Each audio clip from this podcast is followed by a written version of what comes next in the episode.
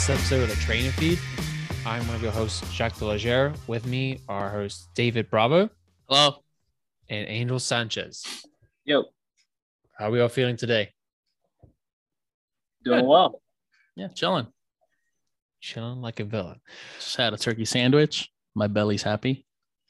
Shout out Or Washers. oh, Washers is pretty banging in fact. It is fire. Angel, Angel, did you eat anything recently? Uh, did I eat anything? Yeah. I had a sandwich as well. Also, Sandwich. also shout out Topo Chico. Hopefully, maybe you know this is fire. It's so good. Hashtag spawns, let's go. um, all right, so you guys sandwiched in. I didn't get sandwiched, but we're all good. Today we're excited to bring on actually what ends up being our first professional athlete onto the podcast. Jarrod Neumann is a professional lacrosse player in the PLL with the Chaos LC, and it's someone that I've connected through the Rome community. Um, I'm really excited to have this guy on, get a better insight as to how athletes are walking out. They're at a high level, how COVID has had that's in, in, in implied challenges and things of that nature. So without further ado, let's bring him on. Jarrod, what's going on, man? How's it going, guys? Hey, what's hey, up? how's it going? How you doing? Not Pleasure to meet you. Not bad at all. So Jarrod, I had the pleasure of talking to you the other day, but these are my co-hosts Angel and David. Uh, they're excited to meet you to pick your brain. Uh, David's got a little bit of lacrosse experience. He's the gentleman I mentioned about. And let's start off, you know, for our listeners who, who maybe not be familiar with your history, your path. Tell us a bit about your journey becoming a professional lacrosse player. Yeah, sure. Um, my journey was not typical, uh, that's for sure. Um, I grew up playing and being sort of a three sport athlete. I played baseball, basketball, and football, which is sort of the three sports I think most kids grow up playing. Um, lacrosse was not really popular where I grew up, you could say. And then uh, my senior year, coming off of uh, coming off of a knee injury from my junior year, I really had nothing to do in the spring, and a couple buddies convinced me to go out for the lacrosse team. It was either that or I was going to run track. Um, decided to just say, why not? Let's try something new. So I went out and tried out for the lacrosse team. Ended up making it, and um, I was already planning on going to prep school the following year anyway to sort of get some of those basketball scholarships back. And you know, ended up really liking the sport. Ended up really enjoying it and then my lacrosse coach at the time was uh, was a former pro player, and he actually really convinced me to try to play at the prep school level and maybe the college level. Um, so I attended a, a, postgraduate school up in Maine, um, and I played lacrosse in the fall and spring, basketball in the winter, and uh, just sort of kept growing my passion for the game, and then ended up with multiple offers to play at multiple division one schools and ultimately ended up deciding on providence college. And then from there sort of the rest is history. Graduated providence went on to play in the mll and then currently play in the pll And the PLL you joined 2019, I want to say. yeah so 2019 was the inaugural season for the pll uh, brand new league that was formed by the rabil brothers uh, paul and mike rabil um, they did a great job. They really tried to make it player forward um, and player owned. So we, you know we feel like we have a say for once, um, and it's just been you know head and shoulders above what the previous league was doing. That's something I want to piggyback off in terms of questions. So if you had the experience of the prior to the PLL, and now you're saying it's more, you get a better, you get more of an input, more of a say, you're heard more. Tell us a bit more about that. Yeah, so um, one of the one of the bonuses, I guess, to the new league when it was founded was that the players, the the saying or motto for the league is for the players by the players. Um, and actually, when they created the league, they gave every player who played in a game for each game you played in, they gave them equity shares in the company. Um, so you all have an equity share in the league based on how many games you played in. Um, they also provided full benefits, so they, you know, they provided, you know, medical, dental, vision, um, which is something no other league had done prior to that. Um, they offered shares, like I mentioned, and then they really tried to build the schedule and sort of the experience around the players. Um, you know, they take care of travel, which is very first class and well done. I mean, they provide meals in every hotel, they provide snacks, they make sure you're hydrated, they bring training staff to every game, which is above and beyond just your trainers. Um, they have doctors there, they have physical therapists there, they have, you know, they offer weight room activities if you need them. They offer, you know, rehabilitation services if you need them. Um, so they've just really taken it to sort of the professional standard. I don't think it was ever at before. That's so. Is that to say that uh, now that you now that you're with these almost spoiled, almost spoiled compared to what you were prior, do you think?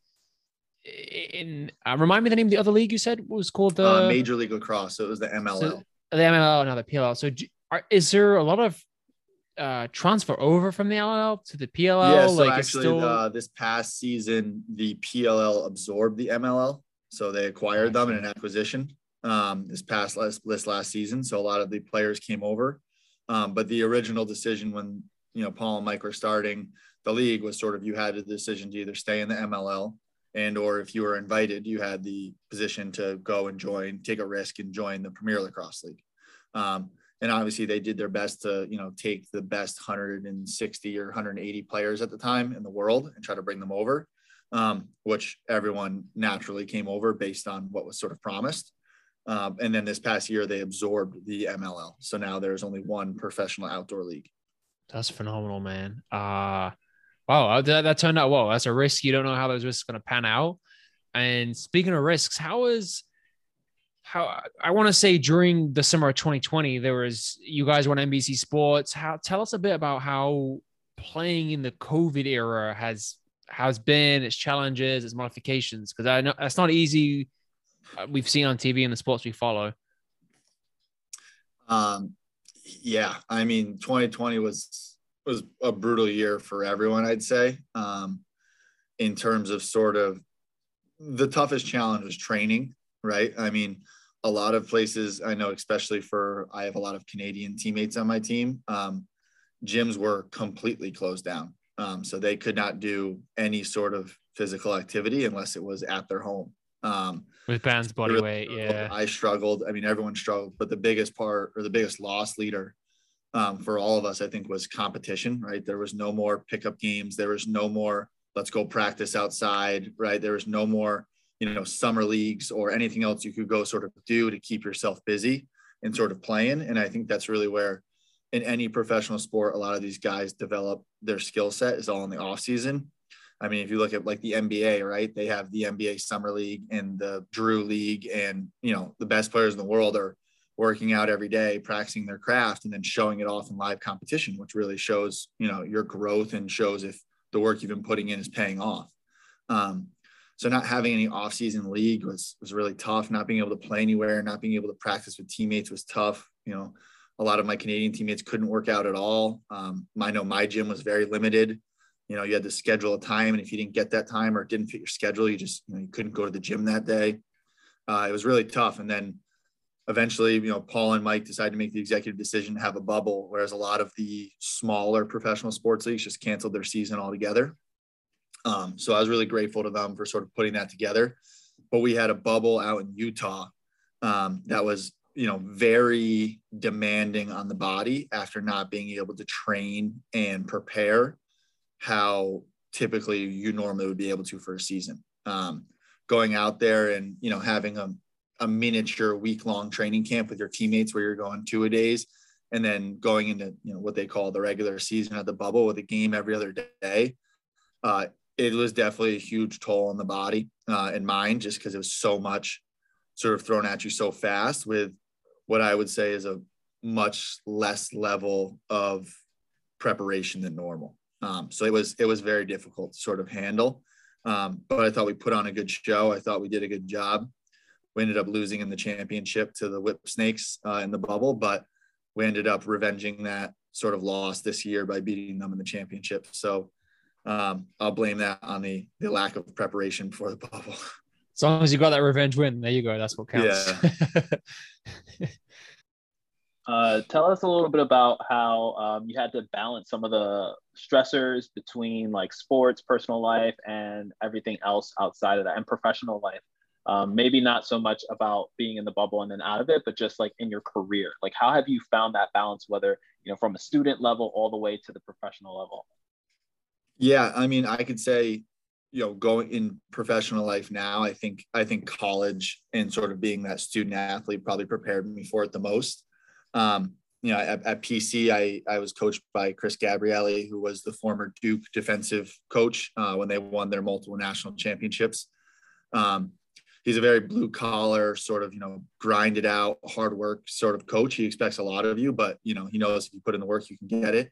And i think sort of having him as my coach at pc kind of prepped me for professional life because you know, a lot a lot of teams when I was when I was in college were moving their practices in the off season to the afternoons and they were finding times to fit it in and you know coach didn't believe in that. Um, you know he made us get up early. We had you know 5 30 a.m practice in the off season. So all the fall we had 5 30 a.m practice um, you know prepared us for the day he always he always had the same saying he's like you know you guys do more by 8 a.m than most college kids do the entire day um, you know by 8 a.m we would have already gone in, practiced, lifted, and then had treatment. And then we'd be heading to the dining hall and or our first class right after that. So, you know, his statement was true. You know, we got more done by 8 a.m. than most college kids probably did all day, waking up at 11 and then going to grab a breakfast or something. Um, so that sort of prepared me for professional life outside of lacrosse. Um, you know, I do I do still hold a normal day job, and I think that that sort of schedule and that, you know, just sort of this is what I do. I'm going to get up and grind it out has has prepared me well. You know, I my gym sessions are every morning still. I go to the gym, you know, six days a week at 5 a.m. Uh, the weekends are where I sort of get my agility and or skill work in. Uh, and I go through the workday from, you know, 7 30, 8 o'clock to 5 30, 6 o'clock every day. Um, you know, I try to make sure I get my sleep and my rest so I can I can keep up with that. And then obviously nutrition is key. Um, not as key for me right now, I will admit, with it sort of being bulking season in the winter. Um, not exactly paying attention to what I eat necessarily, but just sort of making sure I hit that calorie mark. Um, so, but in the summer, I mean, like nutrition is key, especially with, you know, still holding a day job and then getting ready for training camp practices and games on the weekends. You know, I have to essentially get my work day in in four days because, you know, Friday through Sunday or Friday through Monday, I'm traveling. Um, so, you know, you have to be prepared and willing to put in the work, but working 10, 12 hour days, Monday through Thursday is, if that's what I got to do to allows me to keep playing, that's what I'll do. That's brutal. Yeah. that's I, brutal, I, man. I was going to say, I was listening to the podcast that you did with Paul and you were talking about like uh, how the work ethic would really separate you from the pack. Um, and you spoke a little bit about your mom and how she played a role in that. Can you talk to us a little bit about that? Because it's not only uh, the school and that sort of situation where you're just kind of like uh, you do have the coach there kind of setting everything and you got the regiment but then also your background can you talk a little bit about like how uh, she has played an impact and how your work ethic oh, yeah. developed absolutely i mean my mom's like my sort of role model um, in terms of like hard work i mean she sort of sets the expectation i mean she raised a lot of kids under one roof. She took kids in. She did whatever she could to sort of make us feel like we always had whatever we needed. Um, you know, we're no dummies. We always knew we we were less fortunate, but she obviously never made it seem or feel that way because she always made sure no matter what, we had what we needed. Um, you know, I watched her work multiple jobs. I watched her work in the construction and you know remodeling industry of homes and you know concrete, drywall, asphalt. You know, roofs. She's done it all.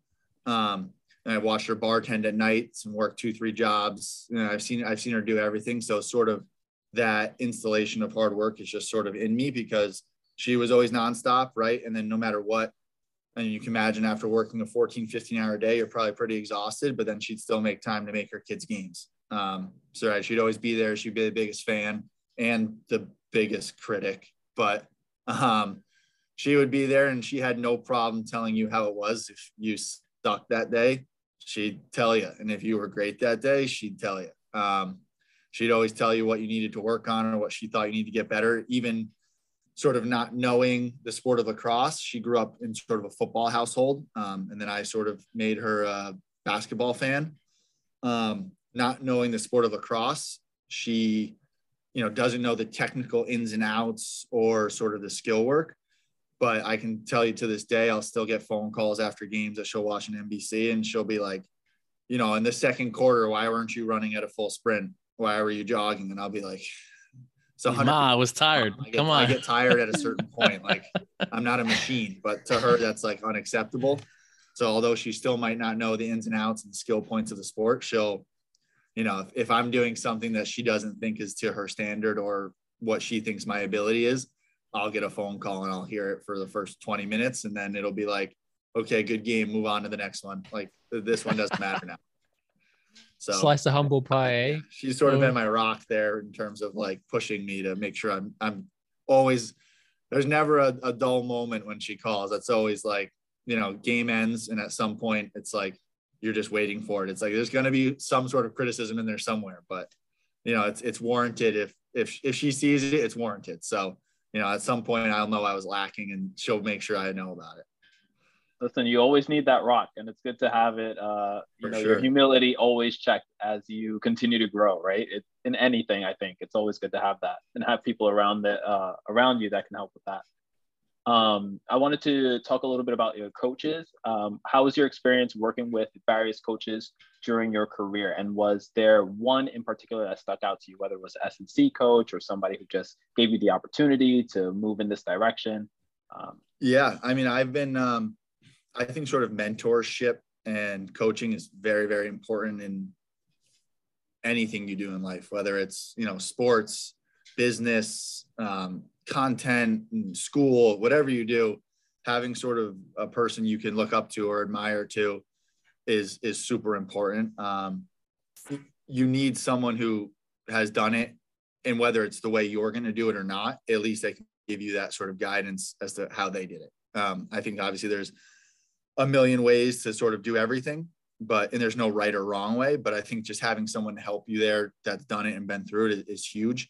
So i think coaching and mentorship is you know number one. I've been very very lucky and fortunate. Uh you know i've sort of have five or six coaches i always kind of acknowledge and think back to and they're all very different. Um my high school basketball coach ray harp was the type of coach that would never yell and or raise his voice and never get mad but he was very, you know, it was almost more of a disappointed look if you were doing something wrong. Never yelled, never got upset, never lost his temper, never lost his cool, but he had a very high standard and very high expectation. And, you know, I, I appreciated that. My AAU basketball coach was very different. He screamed all the time, nonstop. But his message was don't listen to the way I say it, listen to what I'm saying. Right. So, very different coaching styles from an early age. Uh, Matt Striebel was my first lacrosse coach. He's a you know 14 year MLL pro. He's in the lacrosse Hall of Fame. Uh, he's the one who put a stick in my hand. He's you know coached me along the way. He's given me tips and pointers. He's helped me out in life and lacrosse. Um, I owe a lot to him for that. You know, I mean, I never thought I would be where I'm at with the sport of lacrosse, or it would take me to see the parts of the world that I've seen by playing it uh, and he's been a huge mentor along the way. So he again was was another great coach and mentor that I had.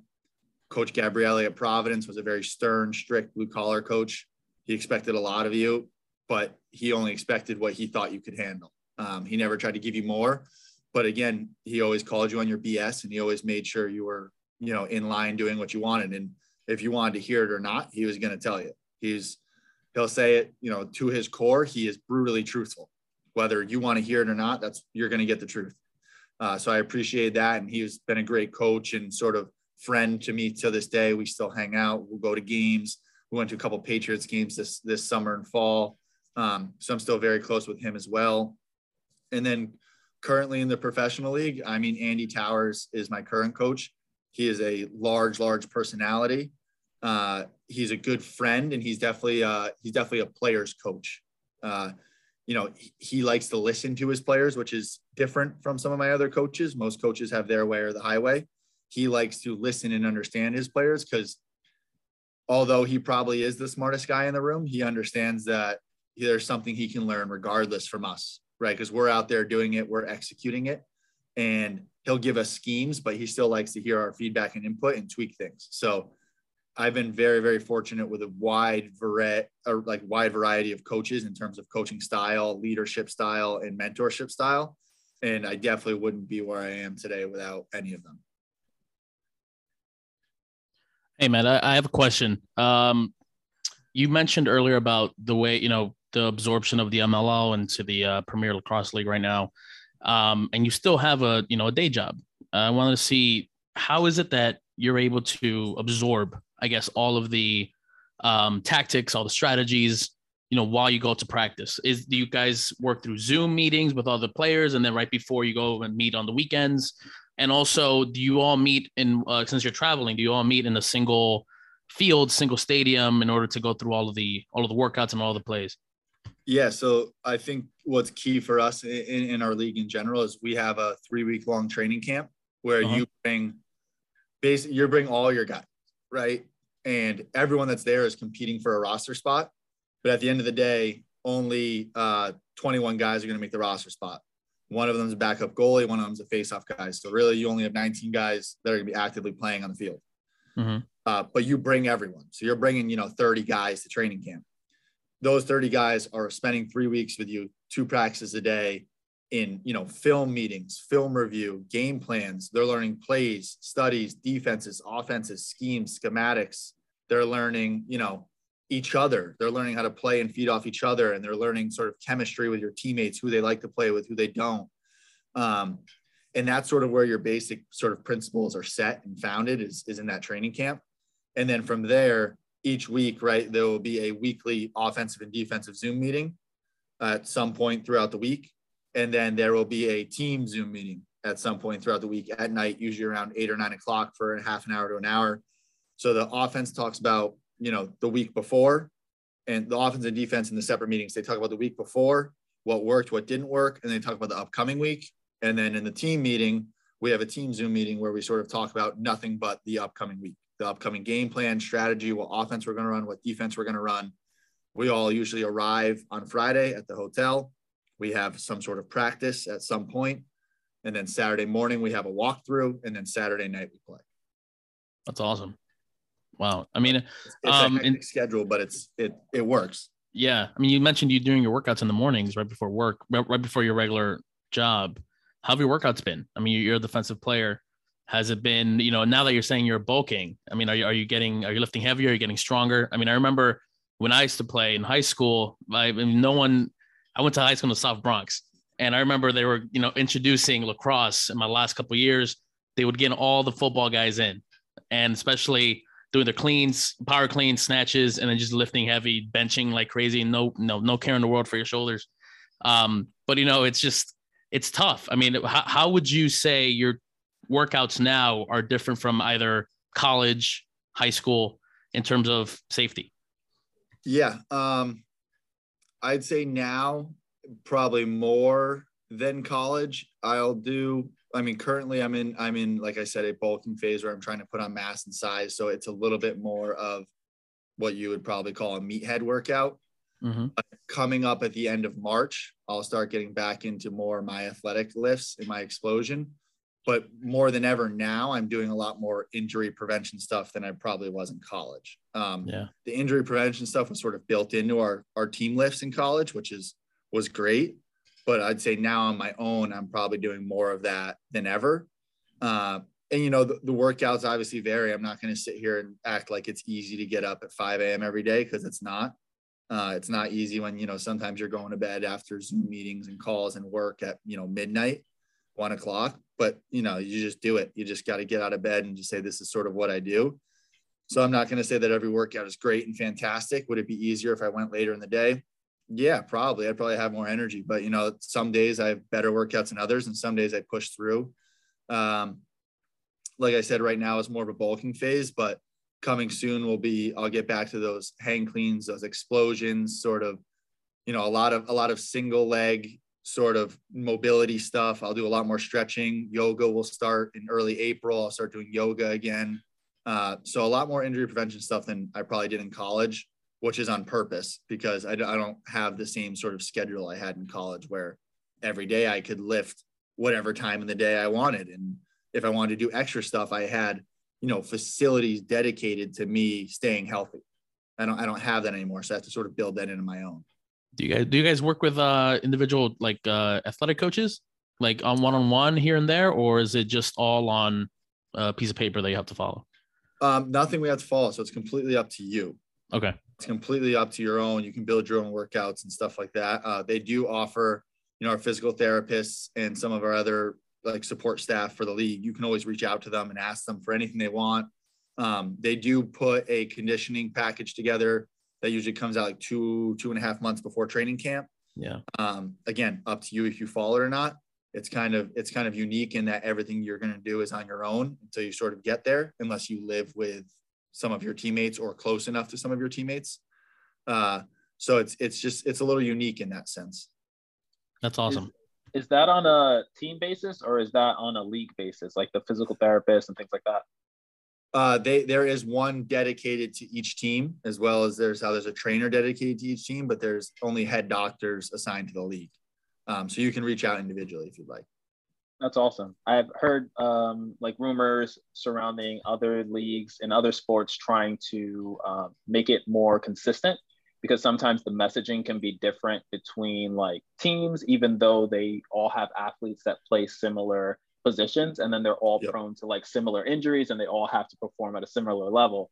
Um, so I think that it's good that you have kind of like somebody to go to if you want to from a league's you know standpoint. That probably speaks to the PLL and them having that players first mentality. Yeah, I mean after so I remember when the bubble was coming up, um, one of the one of the big emails we got from our physical therapists and some of our doctors was um, we got a couple like lengthy articles about how after the NBA lockout ended, there was a higher number of injuries than ever. Most of them coming in like the Achilles and or calf and quad area because they weren't ready to be exploding like that on a normal basis. A lot of them were taking so much time off because the lockout that they just weren't they weren't in their normal physical condition. And then they tried to go out and play like they had their, their last three, four seasons.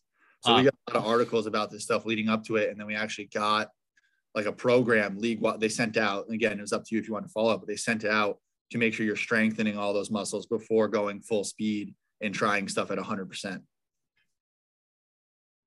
that's phenomenal. They have that in place for you guys to you know and then the onus is on you if you carry it out. And but if i dug a little deeper and you did mention just previously about now exercise is a bit more about injury prevention than when you're at college time being one thing but if you had if you were to think about certain movements, exercises that helped you excel in your game and playing D and just giving you an edge, what would you what comes to mind in particular movements, patterns?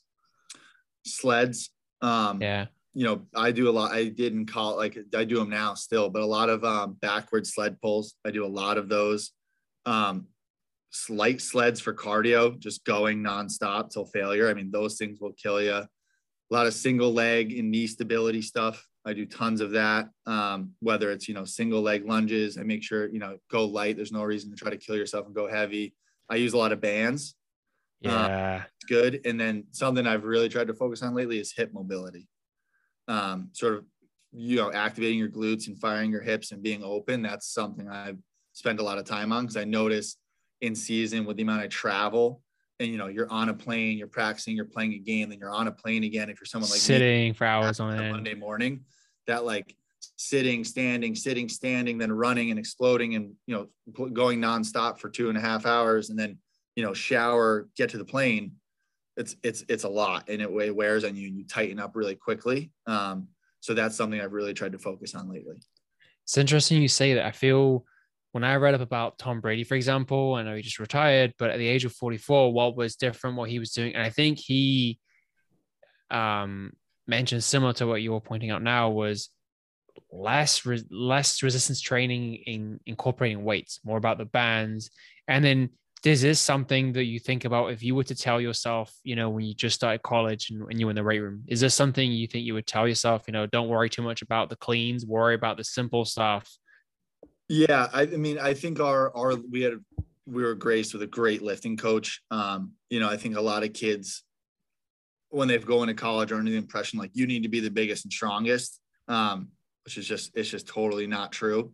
One of it's my dated, it's dated, right? Yeah, one of my favorite lines from college, right? Like, I mean, he always with my strength coach would always say speed kills, right? It doesn't matter how big and strong you are, speed kills. Um, but like one of my favorite lines ever was, you know, you you get I think I was a junior that year. You get freshmen in right every year who are young kids who probably don't really know how to lift, and all they think about is I need to be the strongest kid in the weight room. And when they think about that, they think about like, I need to have the biggest bench press and I need to be able to curl the most and I need to be able to shoulder press the most. And it's like, those are all, you know, movements that realistically have nothing to do with the sport of lacrosse. Um, incorporate it, right? You doesn't doesn't directly translate to anything. It doesn't. So there, it has really nothing to do with that. And I remember we had a we had a freshman come in. Yes, he's he was a strong kid. He was a fit kid for sure. But his best workouts were bench press and and something else. And I remember he was he was struggling. Right, he wasn't. He had a really poor squat and he had really poor flexibility because he was so stiff.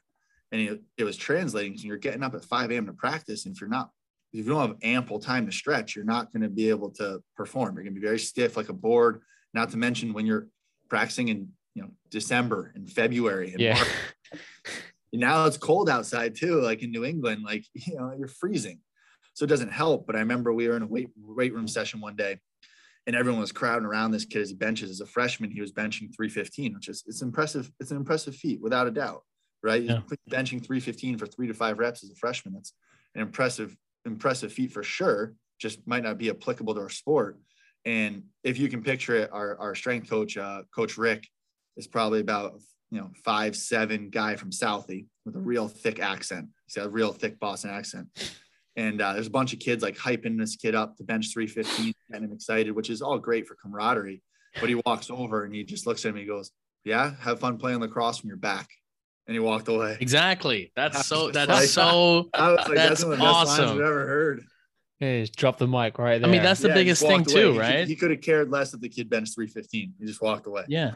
I mean, it, it's not like I mean in football they have like in the combine you're benching 225 for reps, right? I mean, is, yeah. that's is that still one of the things now? Yeah, it yep. is. But I mean, what carryover does that have? If you're a lineman, theoretically the lineman, right? But no, but you never, and the same for any sport such as as athletic as lacrosse is you're never in a static position if you're back up against the back on a bench, right? Like you're never no. like if that was the same lacrosse, if um when someone had like whether it's an overhead press, right? Okay, you're assuming, or even like if someone was trying to suggest that cable flies had some carryover, well, yeah, but you never have a symmetrical position, right? It's always a always. a cork position. That's the thing too, position. right? Like uh, you're checking somebody coming into the crease. It's like okay, 315 bench press, great. But yeah. you're standing up. You're not, you're not really like on the floor. It's funny because you mentioned the the combine. It's it's, it's funny because I was I was watching I, one of my favorite movies is The Blind Side. But I was watching it and like oh I watched it recently. Yeah. If you listen to it at the end when Sandra Bullock's talking, right? She's like one of the things they look for in in the best D tackles or O tackles are like big, thick thighs, thick legs, and the hip mobility to stay low and move. Because like mm. realistically, that's where your power is going to come from. Is they're not going to be just flat, just like pushing out against the middle lineman. No, they're going to be like exploding up into them, trying to get them under their pads. And it's like they don't mention chest or arms or bench press once. Nothing, right? That's not what they're and looking for.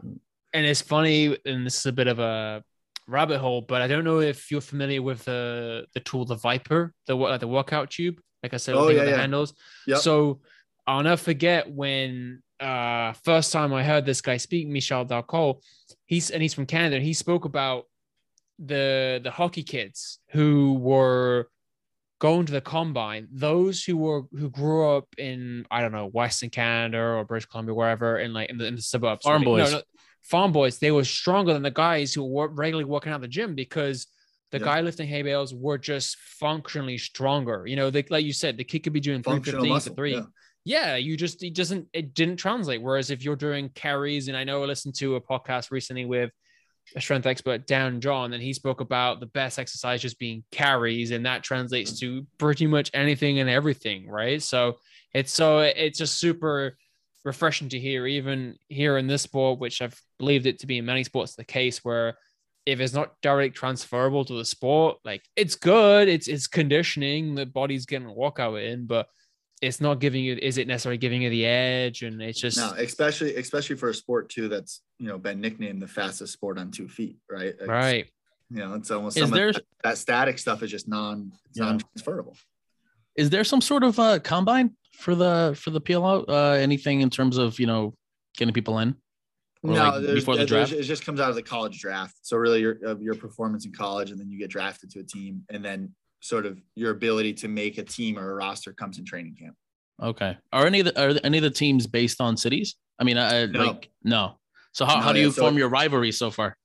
So it's currently it's the way they they did it for this league. So the MLL was city based, and Uh-huh. what they want to do for this league was travel based model like golf or tennis, which builds they've realized builds a lot more excitement around a game because there's not another one in that area for a year, right? Okay. Mm. So the fan turnout has been astronomical compared to what the MLL was, where you had you know six to eight games in your home arena. Then you know fans would, oh, I can't make it this time. It's okay. I'll get to the next one. Now it's like you have one chance there, and it's sort of like a mini Final Four, right? If you get a ticket, you get to go see four games. Ah, So boom. you either go see the Friday games, which there's two games Friday night, or you go see the Saturday games. There's two games Saturday, and the turnout's been great. The fans have been awesome. Um, Any in New York yet?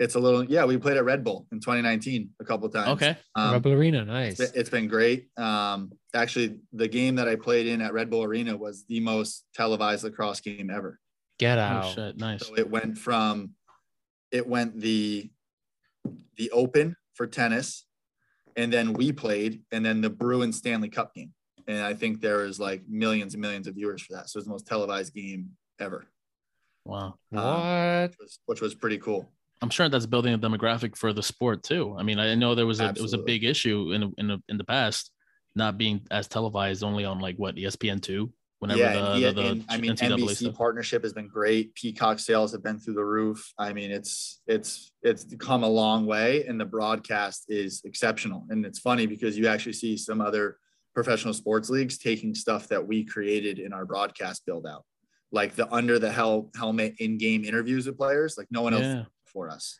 like the live updates where like you can talk to a player right after a play happened, Mike, like mic'd up. which is which is pretty cool. That's That's phenomenal. awesome. I haven't seen that.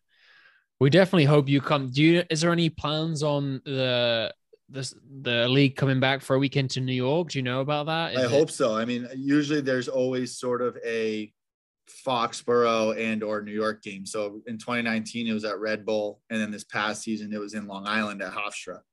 Um, Hofstra, but. That's there's right, yeah. usually a Boston and or New York stop on the tour. Um, hopefully in in April that that schedule will come out and everyone will sort of know where the games are Yeah, we'll be out there. Chaos fan. for sure. Yeah, we gotta. That's what I say. We gotta. We gotta. We gotta support this man. So if the if the schedule comes out in April, the season the the it would start when then? Uh, The usually first- June, the first weekend in June, June one, like that first weekend in June is the start of the season. And then it goes on until And then if you go to play the championship, the middle of September. okay. So we gotta have our fingers crossed. You come. You come to the New York area. That'd be that'd Yeah. be dope.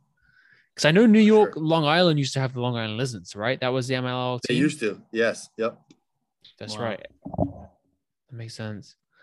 I don't know if you guys want any any, any further questions or I want to respect this time because I could just keep going down. Like, I Yeah. just- a lot of stuff. I listened to the, the other podcast. There was a lot of talking points. You know, I learned a lot because I'm, I'm not as well versed in lacrosse as these guys are. So I had to like study it a little bit, watch some videos, and listen to some stuff in order to get a feel for it. So it's pretty cool. I think that the biggest takeaway from my perspective is how the PLL has kind of like taken a risk and then had like some huge success and you know you guys are kind of like on the frontier of this thing and i'm sure like i said before other leagues are looking other sports are looking to see how this goes and then hopefully you can adopt a more player centric um, sort of thing around your sport you know you'll you guys are going to be remembered for a long time so that's pretty dope Yeah, that's it's definitely something exciting to be a part of. And then, you know, everyone's obviously looking forward to after the tour based model. You know, their goal is to eventually find cities. So that's, you know, that's another exciting opportunity that's coming. Yeah. If, you know, hopefully in the next two, three years they pick cities for teams and that would be another exciting, exciting thing to be a part Wow. of, part of a cities first franchise, which most almost no athletes ever get the chance to sort of be a part of that. Um, like I know my one of my good friends, you know, Providence College is is a huge hockey school. Um, the hockey program is always in the top ten in the country. When I was in college, they actually won the national championship. But one of my good friends from college is Brandon Tanev, who's an NHL. Oh, oh. player. wait, that's one of your Um, friends? Yeah, he actually Get used out. in my, he used to live in my my house. Yeah. His uh, nickname's Turbo, right? What was that? His nickname's Turbo. Oh yeah, he was just as fast in college. Yeah. Jesus. This kid, this kid, this kid took a break from playing hockey for four years or something, and then he started to play again. And he's like, he he's like, he's a hard guy to play against as well. Another the biggest, but like super super, feisty, right? And his, his it helps that his brother's the defenseman for the Canucks. So proud, proud Yeah, over there. You know, two kids in the NHL. that's Uh, dope. That's so cool. Tanev had the opportunity to, you know, go over to the Kraken and Yeah, he's in Seattle now, right? franchise ever. And, you know, he assisted the first goal ever in Kraken history. That's fire. I know he's out of an injury right now, though, right? Yeah, most people will never be able to say that though. So I think uh, you know there's a lot of exciting stuff coming up in the sport, and and I'm just looking forward to it. Do you have That's any any goals man. planned in the next games? Uh, defensive players usually don't get the the shining light on you know scoring. Uh, I've done a I've done a fair share of that though. I have quite a bit of press around scoring. So nice, let's go. I mean, I just want to I just want to uh I just want to win it again, just Mhm. because you know the Whipsnakes won the first two. They beat us in one. We just beat them in one, and to win another one now would be two and two, and I'd be a little I'd be happier to know. Would you that- say they're your rivals now? Yeah, they. I think they've always been for Oh, sure. nice. Do you guys have any any people from the indoor league coming into the the PLL or interest yeah, in my, it? my most of my team is my oh, Canadians. Most of so I have five players on my team who all live together in Buffalo and play for the Buffalo Bandits. yeah. Wow. Do they That's find box a- a- across, a- right? Yeah, box. Yeah, Do they That find any is, uh, issue in terms of, I guess, playing? I mean, maybe they maybe they find it easier to score. I mean, I mean box across bigger the net for goalies. them. Exactly. Bigger net for them. But uh, but it's just it's also different seasons. So the only the only negative part about that is is they're coming off of an indoor season when they come to Oh, our, that's right. our Yeah. outdoor season. So sometimes they're banged up and they have to deal with nagging injuries because the indoor sport is Oh yeah. is brutal. There's And they no- play. as long as you don't hit him in the head, there's basically no rules. You guys Damn. are able to fight. Yeah. Yeah, they fight. Get yeah. out, really? Oh, There they you drop the gloves. Like Yeah, drop- hockey? they go in. It's just like you get a two minute penalty and you move on. That's it. Like two. Oh, that. So it's So actually, So you- my my goal the goalie on my team, um, Blaze Riorden, he's you know one three time goalie of the year. He's my roommate. He's one of my best friends. He plays in the in the NLL. He plays forward, so he's a scoring player. He's like attackman. He plays goalie in, in outdoor, but in indoor he plays forward. It's like funny because I just I was watching a game the other day and he got into a fight and I'm like, it's like. uh, You know, them. go position in any sport, you know, whether it's hockey, soccer, or lacrosse, you, you know, everyone, you always protect your goalie, right? That's what you do. So, so Yeah. Never has to really do anything in outdoor because he has me and three other defensemen in front of him that are like, don't touch my goalie. But then you go watch him play indoor and he's fighting guys on his own because he's protecting his goalie. And it's just Yeah. like, But he also it. probably loves it Poor too. I mean, I mean, and and oh, he's like, you know, running around fast. yeah. And then, you know, he's the goalie and he's able, I guess, to chill a little bit. yep. That's awesome.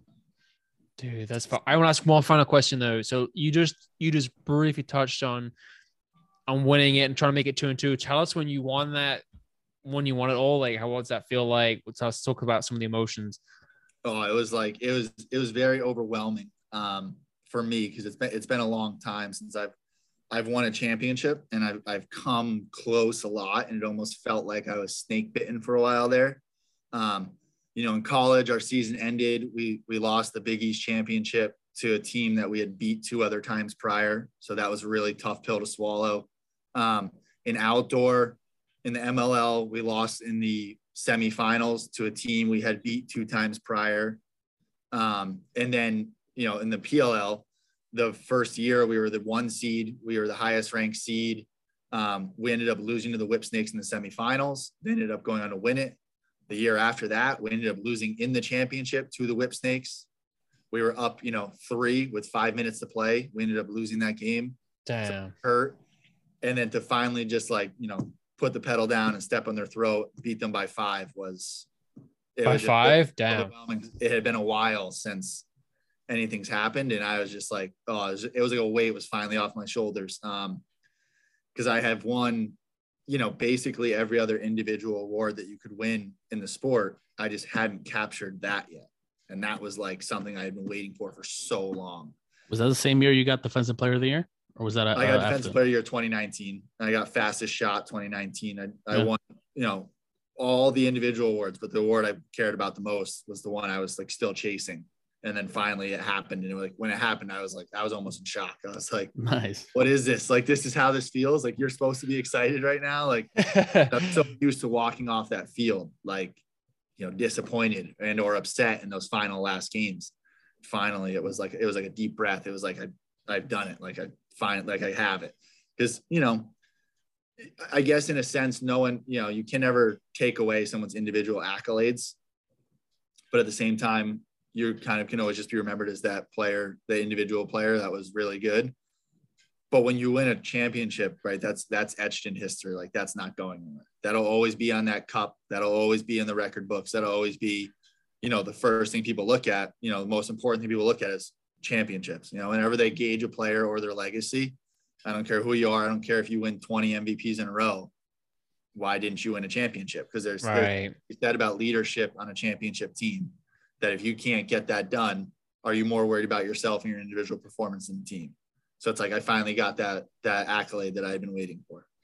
That makes total sense because when you look at any athlete and they can be, you know, the number one pick and be the yeah. sickest player, have the sickest stats, as you said, but if they don't, it's uh, if you know the McDavid reference, you know McDavid, the Oilers. Oh yeah, is oh, this yeah. like, and he's nicknamed McJesus for a reason because he is like Jesus on ice, but they they can't they they can't go far in the playoffs, right? And like eh, no one's doubting how talented, how fast this guy is. But as you said, you can have all the individual accolades, but no one's really going to remember. No one's going to remember, but they really will for sure remember if you won the championship. And I think yeah. that's like you said is the ultimate.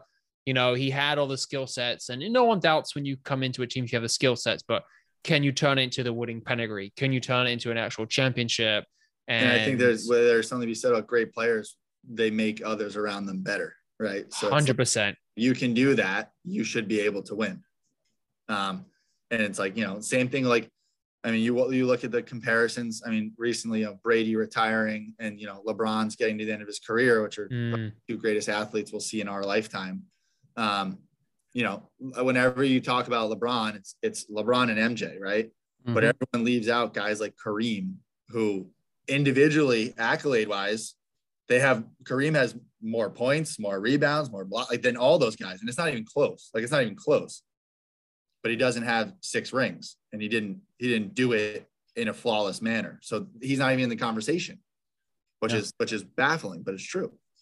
Kind of how we view it, right? Still, I'm still hoping Brady comes back, change his mind. Brady, you know, I think he'll still play. Brady will sign a 10 day contract with the Patriots and retire a Patriot. Hey, I mean, I don't know. He didn't. He didn't mention the Patriots in that long. I think that's why. I think that's you why. Think? I think he wants. I think if you read that paragraph, did he once say retire? That's that's what he I just said. Thank write you. it one yeah. time. He didn't write it one time. He never once said I'm retired. He just said I'm I want to thank you. And he never said I'm retired. Oh boy. Oh man. A guy. He's smart have him come guy. back. Edelman come back. Once. It's done. And he's gonna what bench Mac Mac Jones and take the starting job again. He's he's gonna take the first snap and he's gonna throw a touchdown and he's gonna call it. That's it. Walks up just leave. retires the game. he's just gonna say, I'm done. Go ahead. Oh, Joe, dude, this has been awesome. We we really, I'm sure we just scratched the surface of what I want to ask you, but we want to respect your time for anyone who'd love to find out a bit more about you, is anywhere that they can uh, uh, reach out to you or? Yeah, Instagram, Twitter. I mean, I'm always on there. JNew underscore 88. I'm, I'm pretty accessible. I, I respond to a lot of DMs and messages. Um, you know, if you want to read or learn some more, there's some good articles on Inside Lacrosse and US Lacrosse Magazine that sort of tell my story a little more in depth. But, you know, anything to reach out, feel free. I'm always yeah. available. Yeah, find those highlights on YouTube. Soon. Yeah, yeah, and let's see you in. Hope see you at a game soon. You know, decked yes. out in our KS gear. We'll be good. Love it. Let's go. Love it. Awesome. All right, man. Dude. Thank you very Thank much. You Pleasure so to meet you. Man. Thank you. Thanks, guys. Take care. Thanks, man. Have a good care. day. Bye. That was phenomenal, cool. man. What a guy. Awesome. Chill, Super. man. That was awesome. Super. That's so awesome. I had no. I PLL really taking care of those guys and yeah, I was thinking about man. that stuff exactly. I mean, they're getting those full benefits and everything like that. I don't know. I, I didn't get a chance to ask him, but I was going to ask about you know either you know playing in the MLL, them having to have basically the same thing to do. They had they needed their outside jobs, playing on the weekends, but I, I didn't even, never asked if, about their benefits and stuff. But I'm sure they're getting good things. I remember before it, it inaugurated, uh, Paul Rabil on his Instagram, he was just like going just doing all these huge promotion promotional things, trying to get everything up and running. Hammering it. huge investors too. I mean, it's it's a big thing. Hopefully, it keeps going. Hopefully, that'll be awesome. hopefully hopefully we can get him on again pro, like as, as as as training camp is finishing up and he's getting ready in June. That might be an idea. Let's kind of he, see where he's at right there. And that's awesome, man. I'm so I'm so buzzed. He just I think we just scratched the surface of that guy as well. I think there's Yeah. so much more to it as well. But yeah, we're so glad he was able to join us for sure. Yeah, we got to get our uh, our uh, jerseys. and get going to that game, man. They'll be buzzing. You know, when you know someone, I think as well, um, there's that's that connection as well. And he's a D man, right? So I bet you for a He's a fact he lays player. Big hits as well. He's a big oh, guy. No, oh, was it's so much fun just check some dudes out. destroy somebody in the crease. Yeah, we buzzing. Oh. I remember back when I went to lacrosse camp for about a week. It was a Nike lacrosse camp up in Fairfield University. It Oh, by my school. folks. Yeah, it was awesome. We went and I think two days in, I think I, I broke a kid's collarbone. It wasn't it wasn't on purpose. That's you your know, career, Don David. And I remember, you know, because I remember we were playing and that he was, you know, coming in trying to get a score, trying to score, and I just laid him out. And then the next day I see like ice and shit all over his chest. I Wait felt so bad. this- David ended this man's career. Collarbone, and Colin used to play lacrosse. Let me Yeah, find out. in You broke. Let me find out. Let me I find felt out you bad. I broke mean, it was like Colin's the second day of camp, and then he's like done. So you ended his career. He's gonna get a scholarship, everything. David's like, nah, you Hey, I'm right. not- I don't even I don't even know who the you can be a lawyer was. now. Completely forgot. no, but we used to get a lot of cool people in. It was like people from Bridgeport, Connecticut, in too, and we were like chill, super cool guys. Maybe we'll ho- hopefully if I reach out to them again, maybe we'll get them on, see what they're doing now if they're playing lacrosse still. But That'd be dope, man. it was it was super sick. Wrap it up. Yeah, let's wrap it up. Let's do. All right, guys. Thanks for listening. That was a great episode. Catch you in the next one. Peace. Peace, guys.